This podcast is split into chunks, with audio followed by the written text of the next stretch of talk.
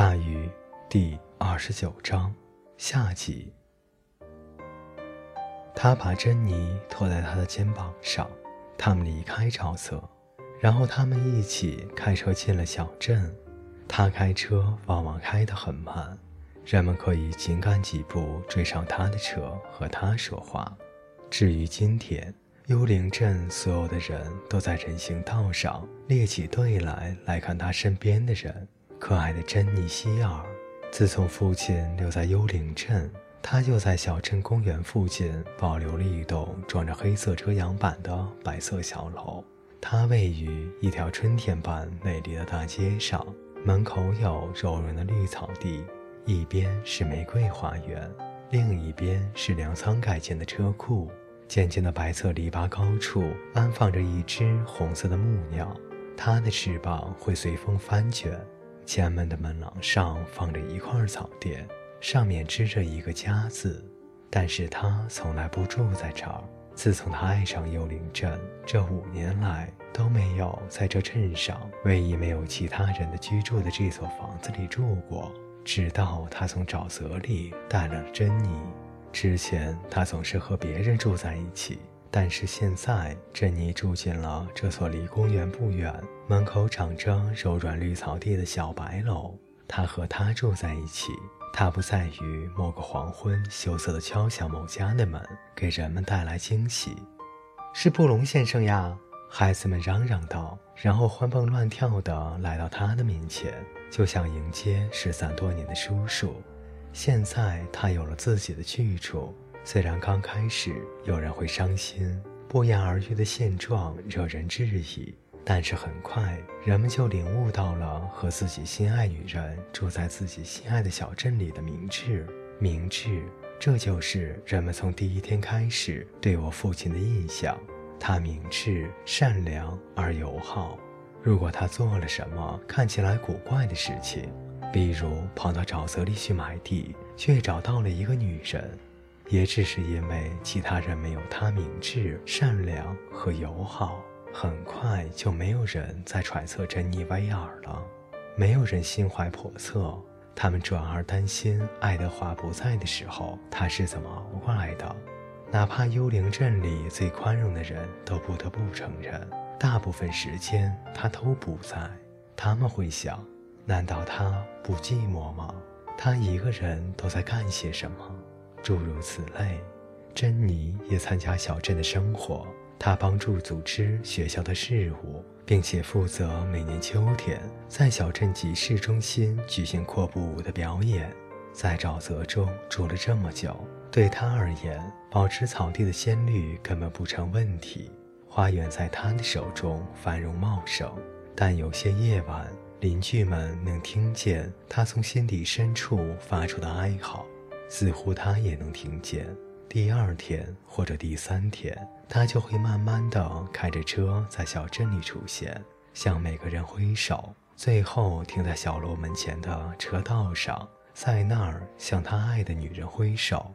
他或许就站在门廊里，在围裙上擦着手，像阳光般明媚的笑容挂在脸上。他轻轻地晃动脑袋，然后轻轻地说：“嗨。”几乎就像他从来没有离开过一样。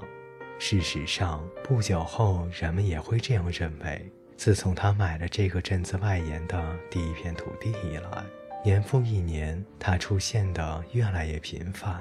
人们开始对这习以为常。他出现的第一天是惊喜，第二天就是寻常了。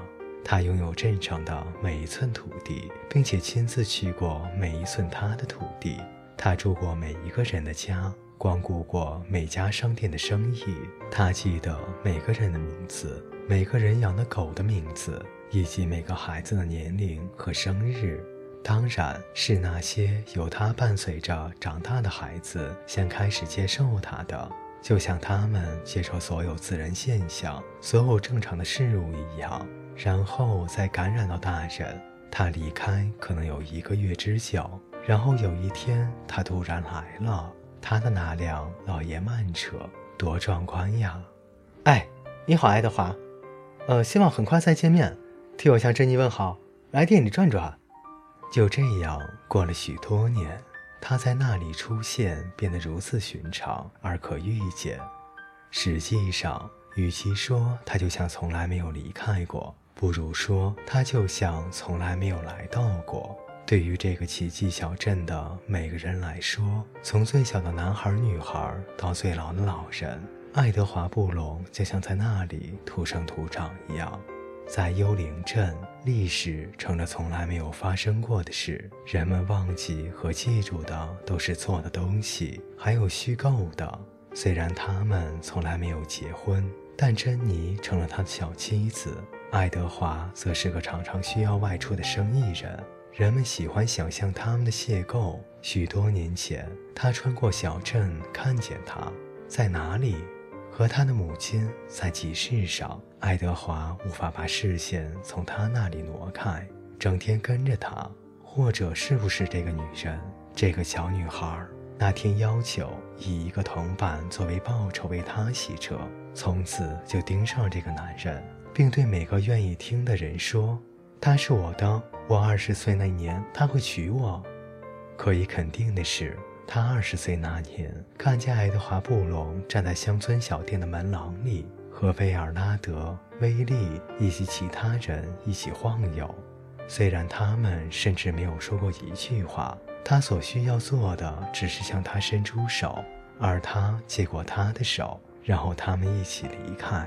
下次人们见到他的时候，他们已经是夫妻了，并且打算搬进公园旁边的那座带花园的漂亮小房子里。又或许，这些都无关紧要。故事一直在改变，所有的故事都是这样的。由于没有一个故事从开始就是真实的。镇上的人们回忆起来都会带上特别的色彩。早上，他们讲这件事的声音还是嘹亮的；晚上，他们已经记着另一件从未发生过的事，一个足以和别人分享的故事。新的转折，每天加入新的谎言。一个炎热的夏日早晨，威尔拉德可能会说起那一天。有谁能忘怀？爱德华还是个十岁大的男孩。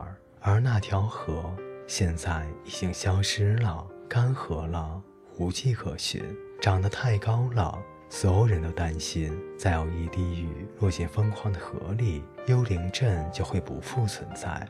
没人能忘记爱德华是怎样开始唱歌的。他的嗓子高亢而清丽，他边唱着歌边离开小镇，而雨就这么跟着他。没有一滴雨再落入河里，因为云跟着他走了。他诱开掉下来的雨水，太阳再次出现，直到雨下到田纳西州，爱德华才回来。幽灵镇得救了。有谁能忘记？有哪个人比爱德华·布隆更善待动物？有人会问。如果真有那么一个人，大家让我看看，因为我记得爱德华还是个十来岁的孩子的时候。他就非常善待动物，啊，所有的动物。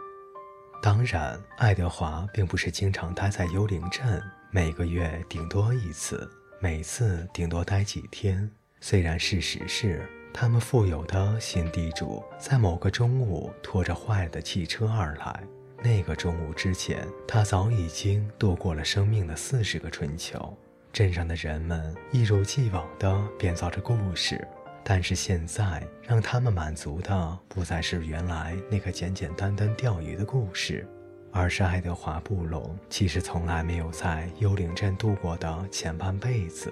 我父亲的前半辈子吸引着他们，他们希望参与着生活，而这生活最终住进了他们的脑海，就像爱德华·布隆重新为他们创造了生活。所以他们也开始重新编造他的生活，而他好像自己也觉得这是个非常不错的主意，至少他好像并不介意。但那是另一个故事，在这个故事里，珍妮是不幸的，这必然发生，不是吗？一个刚从沼泽中出来的女人，美丽可以说是最美丽的女人。独守空闺那么久，她的青春就在这些黑暗的时光中度过。她爱爱德华·布隆，谁又能责怪她？没有人不爱她。但是他，爱德华，他有他心灵的钥匙。他离开时就把他带走了。珍妮有些古怪，每个人都开始意识到了。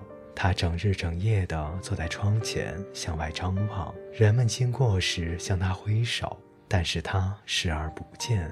他的目光落在远方，他的眼睛闪烁着，目不转睛。这次爱德华离开了很久，比以前都要久。当然，每个人都想念他，但珍妮最想念他，这导致了奇怪的事情发生。应该有人在爱德华把珍妮带来的时候提醒他，他与众不同。但好像没有人认识珍妮·西维尔或他的家人，没有人。他在沼泽里生活了二十年，怎么可能一个人都不认识他？怎么可能？不可能。但没有人提醒爱德华，因为这样做好像不对。他很快乐。而那时候，她看起来是个很好的年轻女子。事实上，她也是。但是，一切都变了。看到珍妮·希尔冷漠固执地待在窗框里，没有人会觉得她好。他们想，这是个没好气的女人。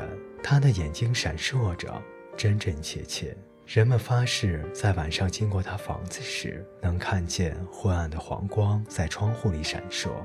一对黄光，是她的眼睛在她的脸上闪烁，这很吓人。当然，花园被笼络在一边，成了地狱。杂草和藤蔓包围了玫瑰花丛，并最终夺去了他们的生命。院子里的草生长着，自生自灭。有个邻居想帮他收拾院子，但是当他敲门的时候，他没有应答。然后一切发生的太快。人们都来不及反应，就被小白楼中散发出来的怨气迷醉了。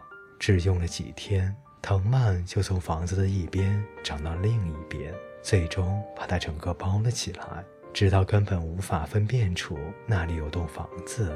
然后开始下雨，夜以继日的下着，湖水上涨，水坝几乎决口，水在珍妮的房子周围的场地上聚了起来。开始是小池塘。但是小池塘很快汇聚在了一起，扩张，最后将它整个包围了起来。池水边缘一直漫到大街上，并蔓延到了隔壁的房子。水蛇发现了这个大池塘，并在那里繁衍。那些无法扎根在浅泥里的树木倒下了，乌龟在树上嬉戏，苔藓在树干上越长越密。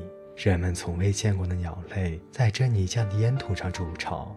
夜晚，人们会听见奇怪的动物的叫声从那个深远漆黑的地方传出来。这些声音让镇上所有人都在被窝里不寒而栗。沼泽在某一刻停止生长，整个房子已经完全被包围在漆黑、泥泞、长满青苔的深水里。终于，父亲回来了，看到发生的一切，但是此刻。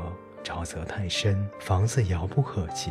虽然他能看见他在那里闪烁，但是他无法靠近他。于是他不得不回到我们身边。游荡的英雄回来了，他总是会回到我们身边。每当他出门做生意，他就去那儿，那儿还是他每回都会去的地方。他呼唤他，但是他不说话。他再也得不到他。这就是为什么每次他回来都会那么沮丧而疲惫。为什么他会无话可说？各位听众朋友，本节故事就为您播讲到这里，感谢您的陪伴，我们下期再见。